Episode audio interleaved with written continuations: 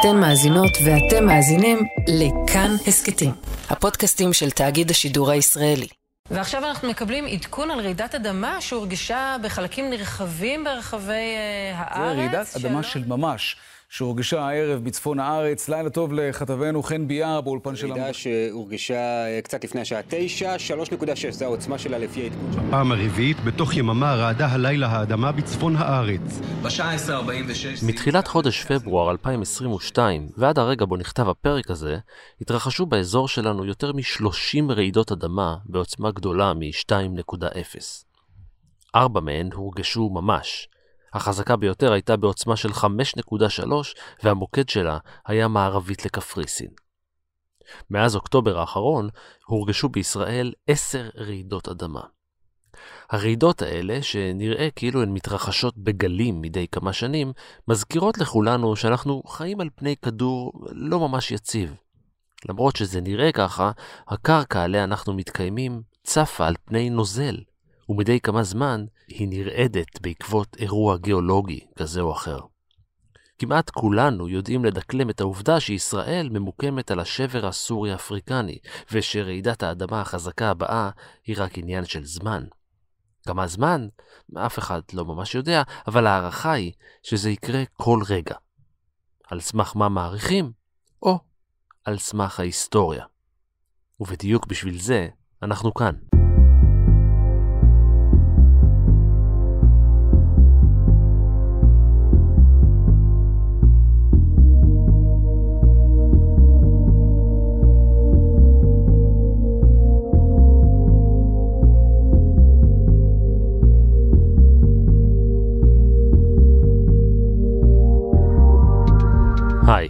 אני רן מנהר ואתם על מנהר הזמן.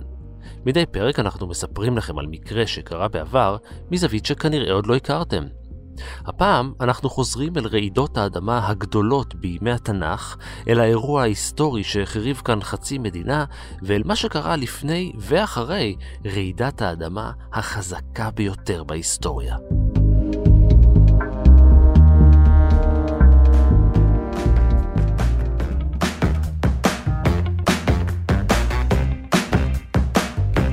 אז לפני שאנחנו צוללים אל הרעשים הקדומים, חשוב שנדבר את אותה השפה.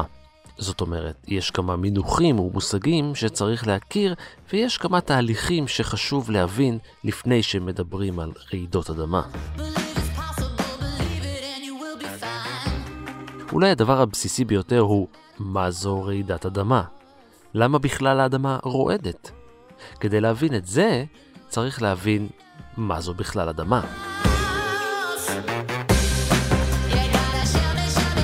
כדור הארץ בנוי מכמה שכבות. במרכז, באמצע של הכדור, יש ליבה לוהטת ודחוסה, גרעין כדור הארץ. סביבה יש למעלה מעשר שכבות, בעיקר של מגמה, סלעים מותחים. זה ממש ממש חם.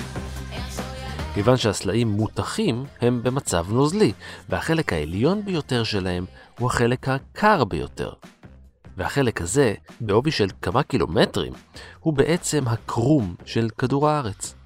כמו שעל החלק החיצוני של כוס חלב חם נוצר קרום, ככה גם בכדור הארץ.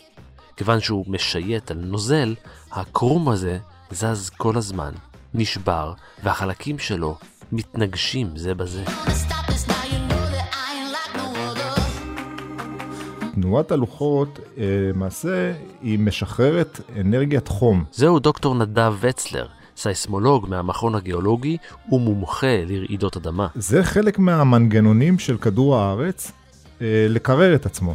בתוך כדור הארץ כל הזמן נפלט חום, והחום הזה אה, עולה מתוך כדור הארץ אל פני השטח, וחלק מהמנגנונים שמסייעים לכדור להתקרר זה אותה תנועת לוחות, זה מבוטא בתנועת הלוחות. וכשהלוחות האלה נעים אחד ביחס לשני, הם למעשה נעים באופן שאנחנו קוראים לו סטיק סליפ. זאת אומרת, במצב א', הלוחות הם תקועים, ובמצב ב', פתאום הם נעים אה, באופן אה, מהיר אחד ביחס לשני. אתה מדמיין כאילו משהו נעול בגבול הלוחות, גבול, הלוחות עצמם נעים כל הזמן בקצב יחסית קבוע, במרחק יחסית גדול מאותו גבול הלוחות, כשהמאמצים גוברים אה, על אותו מאמצי חיכוך שנועלים את אה, גבולו, גבולות הלוחות, אז מתרחשת רעידת אדמה. החיכוך בנקודות המגע בין הלוחות הטקטונים יוצר ויברציות מטורפות. רעידת אדמה זה למעשה ביטוי לאותם שיניים ש, ש, שמחזיקות את הסלעים בגבול הלוחות, וכשהן נשברות, החיכוך הזה מייצר הרבה מאוד אנרגיה, ושבסופו של דבר נע בתוך אה, קרום כדור הארץ וגם מתחת לקרום כדור הארץ, וכשהאנרגיה הזאת מגיעה אלינו, אה, היא מטלטלת אותנו.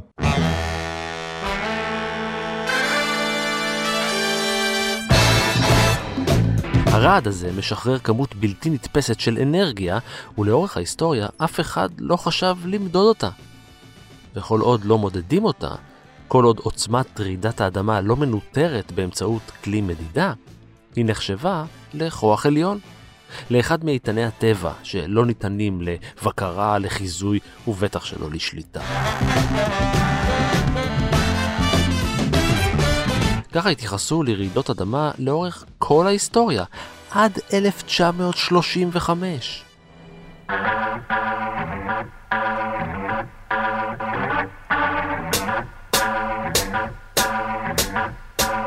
בשנת 1900 נולד באוהיו שבארצות הברית ריצ'ארד פרנסיס ריכטר. כן, אתם מכירים את השם, זה ההוא מסולם ריכטר. אגב, סולם ריכטר כבר לא בשימוש יותר מ-40 שנה, אבל עוד שנייה נדבר על זה.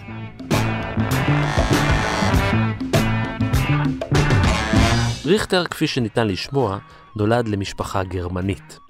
אחרי שההורים שלו התגרשו, הוא עבר לחיות וגדל אצל סבא שלו בלוס אנג'לס, קליפורניה. אז אזור קליפורניה הוא, הוא בהחלט פעיל. כשאנחנו נדבר, מדברים על קליפורניה, כדאי לדבר קודם כל על uh, סוגים של uh, מפגשי, מפגשים שבין לוחות. למעשה אנחנו מסתכלים על uh, שלושה סוגים עיקריים של מפגשי לוחות. המפגש הראשון זה מפגש שבו יש תנועה אופקית, זאת אומרת פלטה אחת מונחת ליד פלטה שנייה ונעה בצורה אופקית, זאת אומרת אם אני מסתכל משני צידי השבר, העתק, ואני רואה את הבן זוג שלי נע שמאלה או ימינה ביחס אליי. זו תנועה אופקית.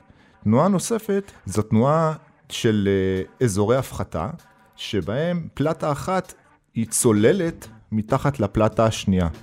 התנועה השלישית זה תנועה של אה, פתיחה, כמו שיש לנו ברכסים מרכז אוקייניים, והתנועה היא מבטאת התרחקות של אה, פלטה אחת מהפלטה השנייה. מה שקורה בקליפורניה, זה, קליפורניה היא למעשה איזשהו מסדרון טקטוני שמחבר בין רכס מרכז אוקיאני בדרום לאזור הפחתה בצפון קליפורניה, מה שאנחנו קוראים אזור קסקדיה.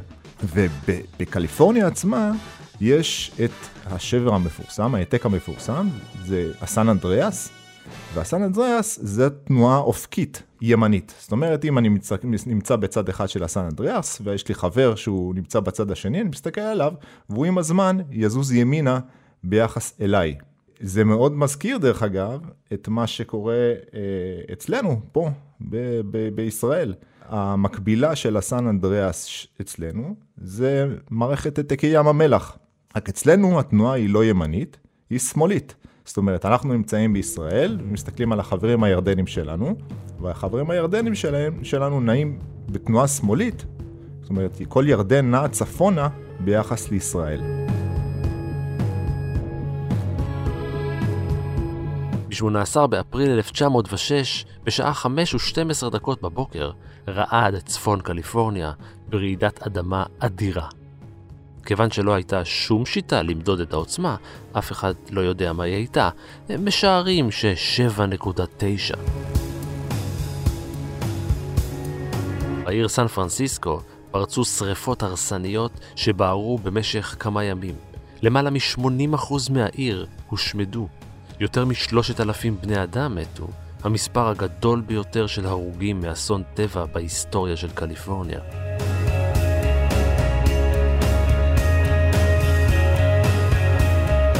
משפחת ריכטר עברה למדינה שלוש שנים לאחר מכן.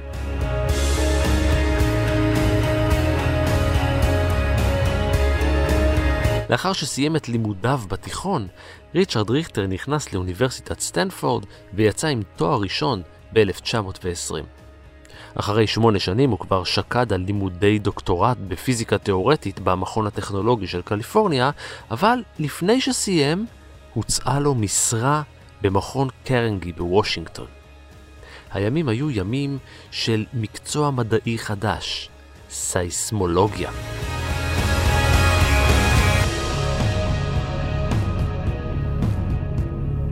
למדוד רעידות אדמה זה לא פשוט. אתה צריך uh, מכשירים מאוד מיוחדים ומספיק רגישים למדוד את התדירויות של uh, רעידות אדמה. למעשה, רעידת אדמה, אפשר להסתכל עליה כמו סוג של מיתר. ככל שרעידת אדמה גדולה יותר, המיתר של, של הגיטרה, לצורך העניין, הוא ארוך יותר, ואז כשאתה פורט עליו, הוא מייצר, ככל שהוא ארוך יותר, הוא גם מייצר תדרים יותר נמוכים. רעידות אדמה קטנות, אפשר להסתכל עליהם כמו מיתרים קטנים, שכשאתה פורט עליהם הם מייצרים תדרים יותר גבוהים. ואז בשביל להקליט את אותן רעידות אדמה גדולות, אז אתה צריך מכשירי מדידה שמסוגלים למדוד את אותם תדרים מאוד מאוד נמוכים, כדי שתוכל לבטא את אותו תא שטח שנשבר על ידי רעידת אדמה. כל התחום הזה הוא יחסית חדש, והססמולוגיה היא קשורה בתוך ענף שנקרא גיאופיזיקה. גיאופיזיקה זה אותו תחום שבו אנחנו מנסים להבין באמצעים פיזיקליים כל מיני התנהגויות גיאולוגיות או קשורות לגיאולוגיה בכדור הארץ. למעשה אתה יכול להסתכל על ענף הסיסמולוגיה משני אספקטים. אספקט ראשון זה באמת מחקר של גלים סייסמיים, שבו אתה מסתכל ומנסה להבין מה המשמעות של הגלים שאני רואה, ואיפה נמצא אותו מקור של אנרגיה שמייצר לי את הגלים הסייסמיים האלה. הזווית השנייה שאתה יכול להסתכל על התופעה, שזה האחות של הסיסמולוגיה, זה מתקשר בישירות, ישירות לתעשייה של, לתעשייה של הנפט והגז, שבו משתמשים בגלים הסייסמיים על מנת לזהות אנומליות בתנועה, באותו אה, תווך שבהם נעים הגלים הסייסמיים. ריכטר הוקסם מהתחום המדעי החדש ועבד במעבדה סייסמולוגית חדשה. בשנת 1932 הוא פיתח יחד עם מנהל המעבדה בנו גוטנברג מכשיר חדש שמדד ורשם את התנודות האלה בזמן רעידת אדמה, סייסמוגרף. והשניים אפילו המציאו שיטה חדשה למדידת כמות האנרגיה שמשתחררת במוקדי רעידות אדמה. זה לא כזה מסובך. כמה האדמה זזה בשנייה, ועוד היחס בין המרחק והעומק של המוקד מהתחנה שמודדת את הרעידה. התוצאה היא מספר שנקרא מגניטודה, ולכל רעידה יש מגניטודה משלה. כך נוצר סולם. כיוון שגוטנברג לא אהב להתראיין ולעמוד מול מצלמות, ריכטר היה זה שעמד בפרונט, וכך נקרא הסולם מאז סולם ריכטר. סייסמולוגים אימצו את הסולם החדש כאילו היה קיים מאז ומעולם.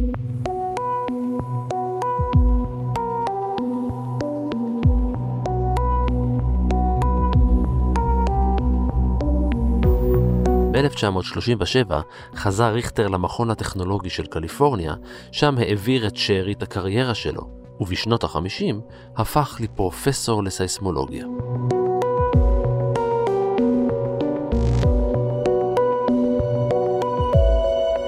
אבל לסולם ריכטר הייתה בעיה. אז בזמנו ריכטר פיתח את הסולם הזה על בסיס תחנות אה, סייסמיות שהיו אז בקליפורניה.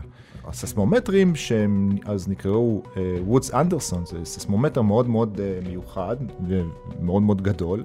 השיטה פותחה עבורו וביחס לתדר העצמי של אותו מכשיר.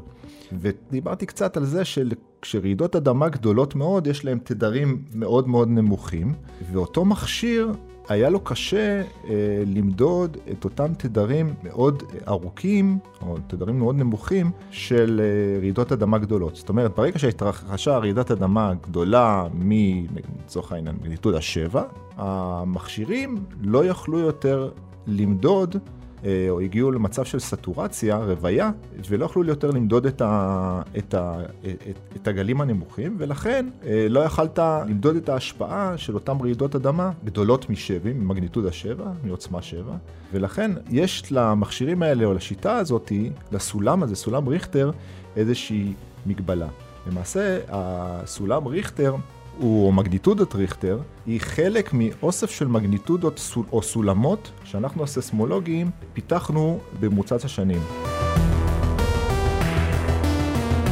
בשנת 1979 פותח סולם חדש, סולם מגניטודה לפי מומנט. מה שהיה חסר זה איזושהי מדידה אבסולוטית שהסתכלה אה, לא רק על איזושהי אה, תופעה שנקראת האמפליטודה או המשרעת של הגלים הסייסמיים, אלא להסתכל באמת על משהו יותר פיזיקלי שקשור ברעידת אדמה. ובאמת פותח אה, סקאלה חדשה, סקאלת המומנט, ושם מסתכלים על כל תכולת התדרים של רעידת האדמה. ברגע שאנחנו מודדים, אנחנו מייצרים את הספקטרום של הרעידת אדמה, ומתוך הספקטרום הזה אנחנו מצליחים להתאים את, ה, את אותה מגניטודת מומנט. זאת אומרת, יש פה משהו פיזיקלי, שאפשר להגיד אבסולוטי, כדי למדוד את האנרגיה שהשתחררה ברעידת האדמה. כל רעידות האדמה מאז נמדדות על פי סולם מגניטודה לפי מומנט. ולא רק מאז, הסולם הזה מאפשר להעריך מחדש רעידות אדמה שהתרחשו בעבר, אז בואו נחזור לעבר.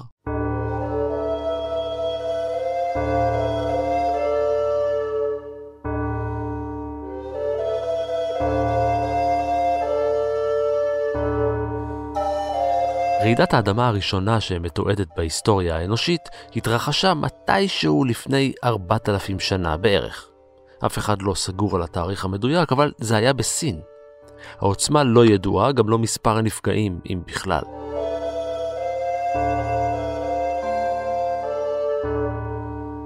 הפעם הבאה שמישהו תיעד רעש הייתה במאה השמינית לפני הספירה, אז תיארו הנביאים עמוס וזכריה רעידת אדמה שגרמה נזקים לבית המקדש. 300 שנה אחר כך, בשנת 464 לפני הספירה, רעידת אדמה בעוצמה של 7.2 מזעזעת את ספרטה שביוון. האירוע הזה הוביל למרד, ובסופו של דבר למלחמה, שהידרדרה למלחמה כוללת בין העמים ביוון. מלחמה שנגמרה בנפילתה של אתונה ועלייתה של ספרטה.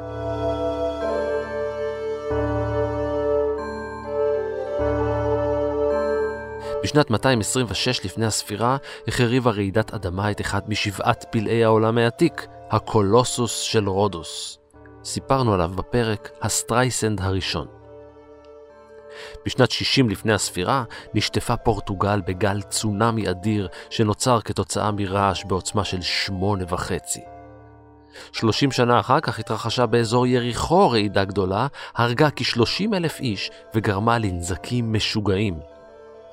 בשנת 17 חרבו 13 ערים במערב טורקיה.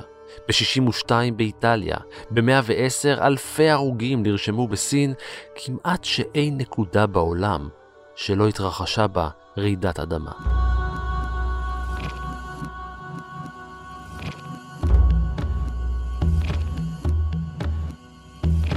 רק באזור שלנו, במזרח הים התיכון, נרשמו לאורך ההיסטוריה כמה וכמה רעידות אדמה חזקות במיוחד.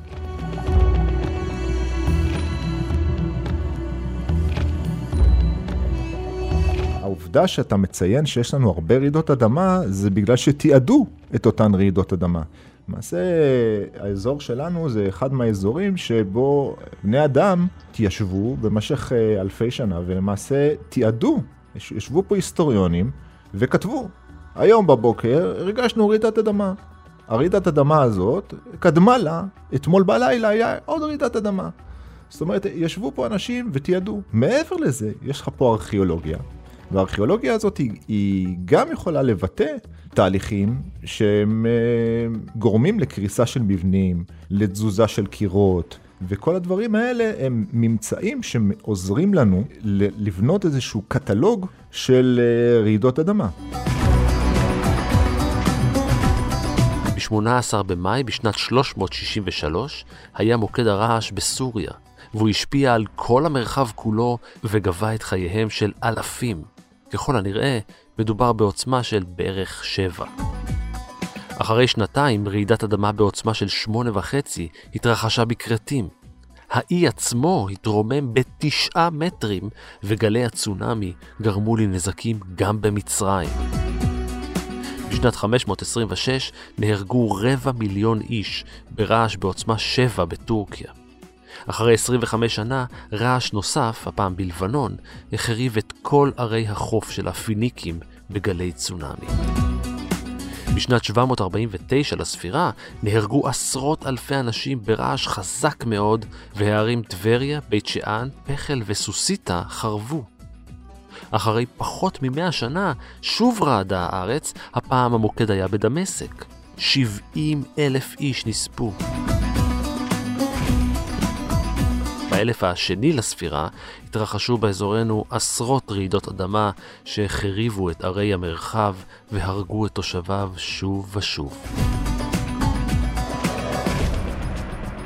מספר רעידות האדמה שיש לך, או העוצמה של רעידות האדמה שיש לך, זה תלוי בקצב תנועת הלוחות. ככל שקצב תנועת הלוחות שלך הוא גבוה יותר, ככה אתה תקבל הרבה יותר רעידות אדמה, והרעידות אדמה שלך גם יהיו יותר גדולות.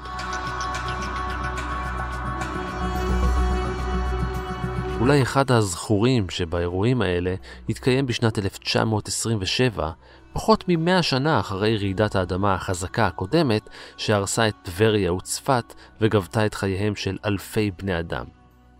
האדמה שוב רעדה.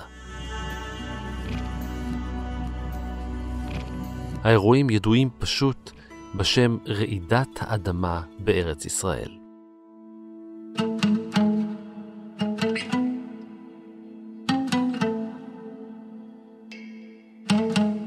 11 ביולי 1927.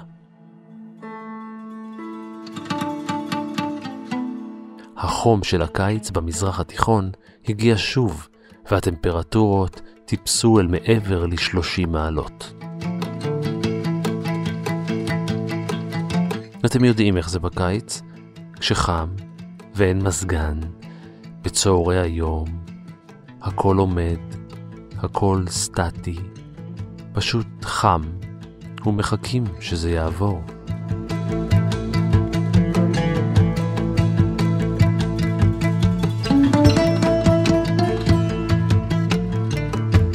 בשעה שלוש ושלוש דקות אחרי הצהריים החליט הלוח הטקטוני הערבי להתקרב עוד קצת אל הלוח האפריקני. האדמה נרעשה. במשך כמה שניות רעדה הארץ ברעידה קלה שפסקה מיד. אחרי חצי דקה היא הכתה שוב ובעוצמה רבה.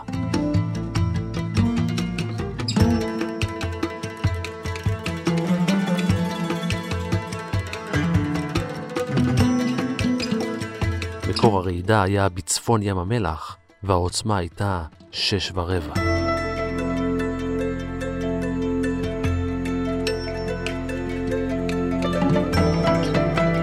בואו לא נשכח שב-1995 הייתה רעידת אדמה בעוצמה של 7.2, שהמיקום שלה היה בערך 100, 150 קילומטר דרומית לאילת. וגם הרעידה הזאת, כמו הרעידה של 1927, הייתה על מערכת העתקי ים המלח, או כמו שאנחנו נוהגים לכנות אותה, השבר הסורי-אפריקאי.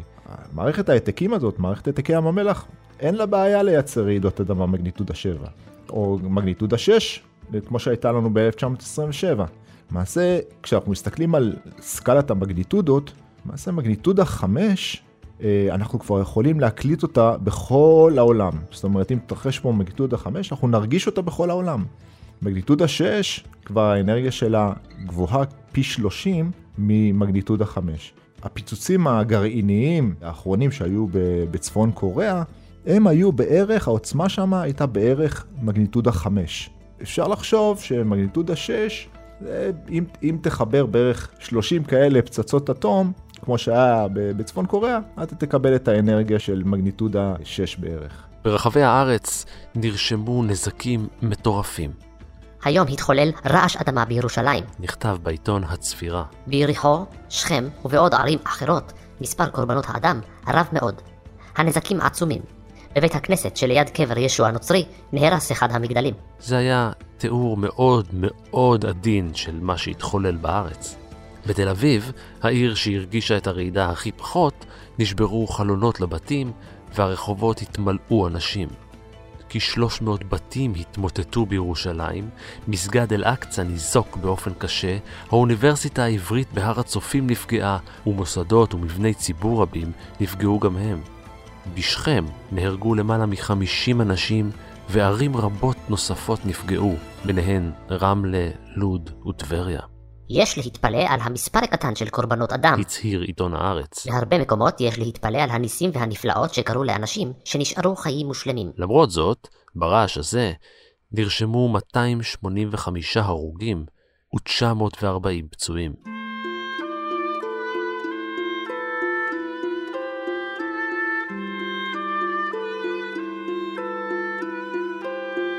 רעידת האדמה החזקה ביותר בהיסטוריה התרחשה לא מזמן, בשנת 1960, בצ'ילה. צ'ילה ארוכה מאוד, אה, יש לה רצועת חוף של בערך 4,000 קילומטר, ואותה רעידת אדמה שהזכרת, ש-1960, אם כל הרעידות, היא קראה רצועה של אורך של אלף קילומטרים. זה משהו שהוא בלתי נתפס לחלוטין.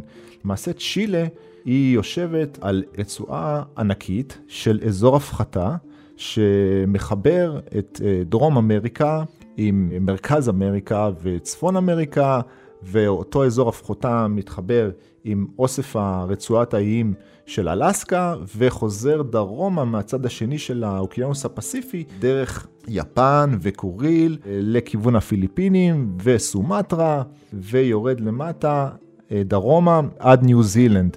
זאת אומרת, זה מערכת ענקית של אה, אזור הפחתה שניזונה מהרכס המרכז אוקיאני שנמצא באוקיינוס השקט, שהוא מייצר כל הזמן תנועת לוחות, והלוחות האלה למעשה מופחתים, שוקעים מתחת לאזור של אה, דרום אמריקה, צ'ילה, וכשכל העסק הזה נע אחד ביחס, ביחס לשני, הוא מייצר את אותן אה, רעידות ענקיות, ו... וצ'ילה, אותה רעידה בצ'ילה, היא הייתה אחת מהן. ב-21 במאי החלה לפקוד את צ'ילה סדרה של רעידות אדמה די חזקות. הראשונה, ב-6 בבוקר, הייתה בעוצמה 8.1. למחרת בבוקר, בעוד מאמצי הסיוע והחילוץ יוצאים לדרכם, התרחשה רעידה נוספת, 7.1. ב-2 בצהריים, עוד רעידה, בעוצמה של 7.8. ב-22 במאי, בשעה 3 ו-11 דקות אחרי הצהריים, רעדה האדמה בעוצמה של בערך תשע וחצי, תחזיקו חזק, תרתי משמע, במשך עשר דקות. Chile pays the terrible human price it costs for the earth itself to change its form suddenly. Rent by a series of shattering earthquakes, the land and its dwellings are crumbled and cracked. A sanctuary remains where a house of worship was partially spared. המוקד של רעידת האדמה היה במרכז המדינה, סמוך לעיר ולדיביה, והיא השפיעה על כל צ'ילה כולה, יותר מ-400 אלף קילומטרים רבועים. תוך שעה כבר דווח על מאות הרוגים מאז החל גל הרעידות. אבל תוך שעה גם החל קו החוף של צ'ילה להתרחק מהמדינה. מפלס המים בנמל הראשי של ולדיביה ירד. צונאמי.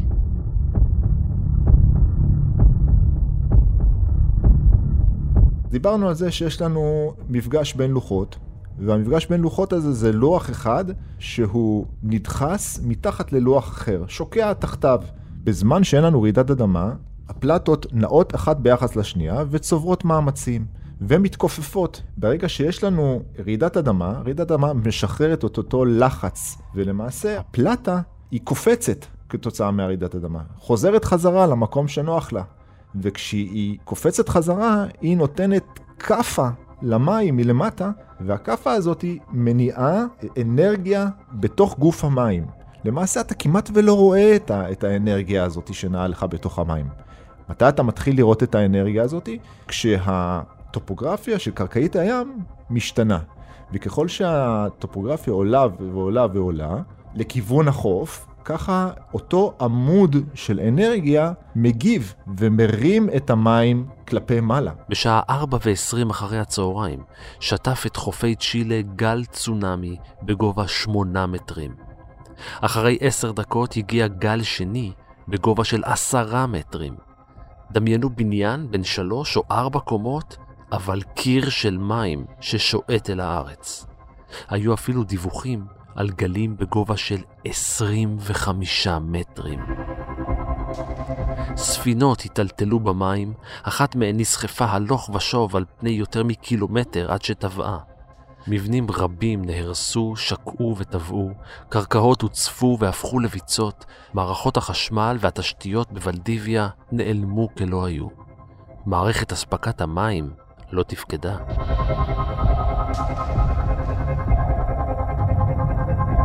והצונאמי הזה לא פגע רק בצ'ילה. מצידו השני המשיכו גלי ההדף באוקיינוס השקט עד להוואי, יותר מעשרת אלפים קילומטרים ממוקד הרעש.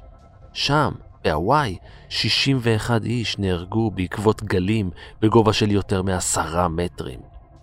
הצונאמי הגיע גם ליפן, לסין, לפיליפינים, לניו זילנד ולאוסטרליה. אבל בזה לא הסתיימה רעידת האדמה.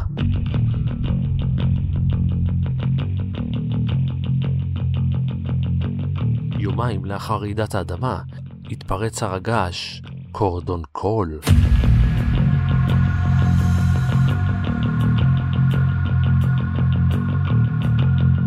רעידות האדמה נמשכו עד שישה ביוני.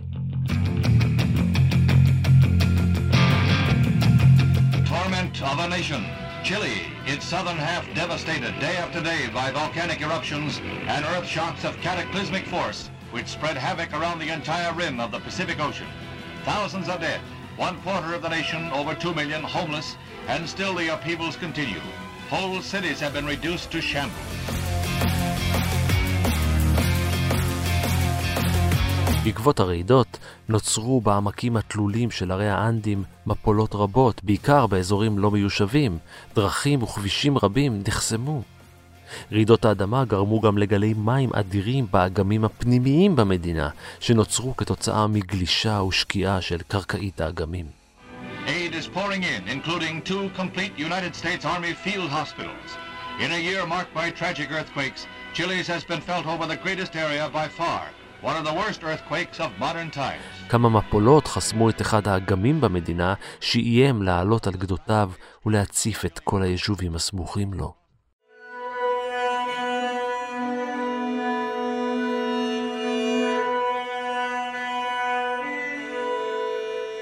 אף אחד לא יודע בדיוק כמה נהרגו באירוע הזה, ממש כפי שאף אחד לא יודע לאמוד את הנזקים. כששת אלפים הרוגים וכמה מיליארדי דולרים. 40% מהבתים בוולדיביה נהרסו, 20 אלף איש נותרו חסרי בית. המבנים שנפגעו ביותר היו אלה שלא נבנו בבנייה מודרנית. אבל שימו לב לזה, הנזק היה נמוך יחסית לעוצמה של רעידת האדמה הודות להכנה מוקדמת. מבנים שתוכננו לעמוד בפני רעידות אדמה פעלו היטב ברעידה, הם סבלו בעיקר משקיעת קרקע או מתנועות שבר קטנות.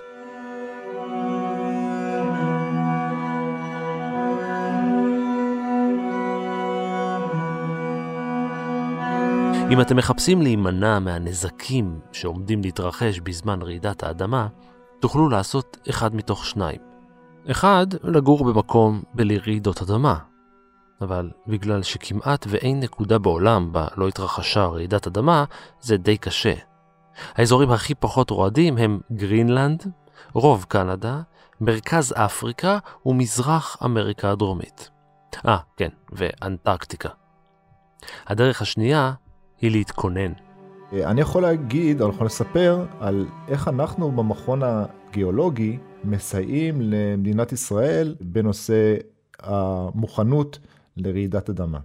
ופה המכון הגיאולוגי עובד ב, למעשה בשני מישורים. המישור הראשון זה המישור שבשגרה. איך מתכננים מבנים לרעידת אדמה, שיעמדו בפני רעידת אדמה. אז קודם כל אנחנו צריכים להבין מהם אזורי הסיכון.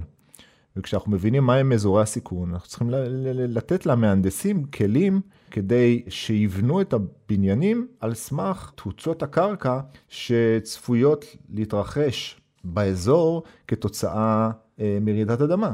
מה שאנחנו יודעים זה שיש אזורים שיש בהם הגברות.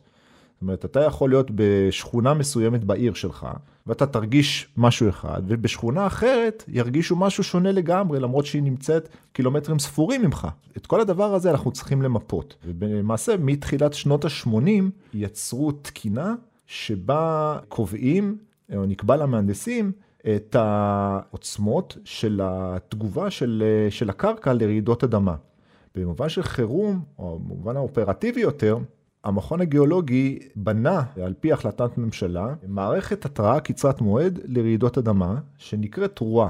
הרעיון הכללי שעומד פה זה שאנחנו, הציבור, נוכל לקבל התראה קצרת מועד כשמתרחשת רעידת אדמה. כל, כל המערכת הזאת יכולה, מסוגלת לייצר בערך התראה שבערך בממוצע, אפשר להגיד כ-15 שניות, לפני שמגיעים גלי ההרס.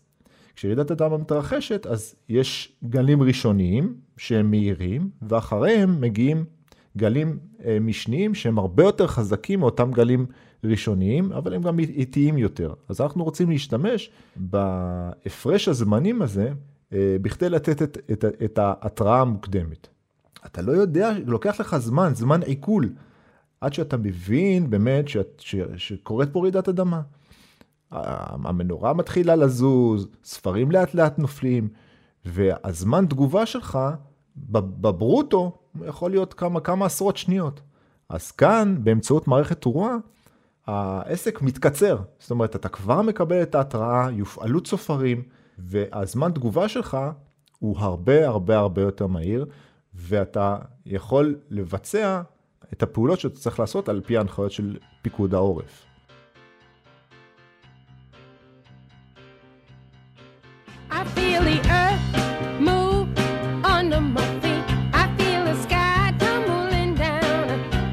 ועד כאן מנהר הזמן להפעם. תודה לנדב וצלר, תודה גם לאור מנהר שרעד והיה על ההפקה, ולנועה בן הגיא שרעשה והייתה על העריכה. עוד סיפורים מההיסטוריה ופרקים אחרים של מנהר הזמן מחכים לכם כרגיל באתר שלנו, באפליקציה כאן, בכל יישומון הסכתים אחר וגם באפליקציית הרכב של כאן. אתם מוזמנים להמשיך ולעקוב אחריי ברשתות החברתיות, בפייסבוק ובטוויטר, להגיב, להעיר, ובעיקר להתחבר. אני ערן מנהר, נשוב וניפגש בפרק הבא.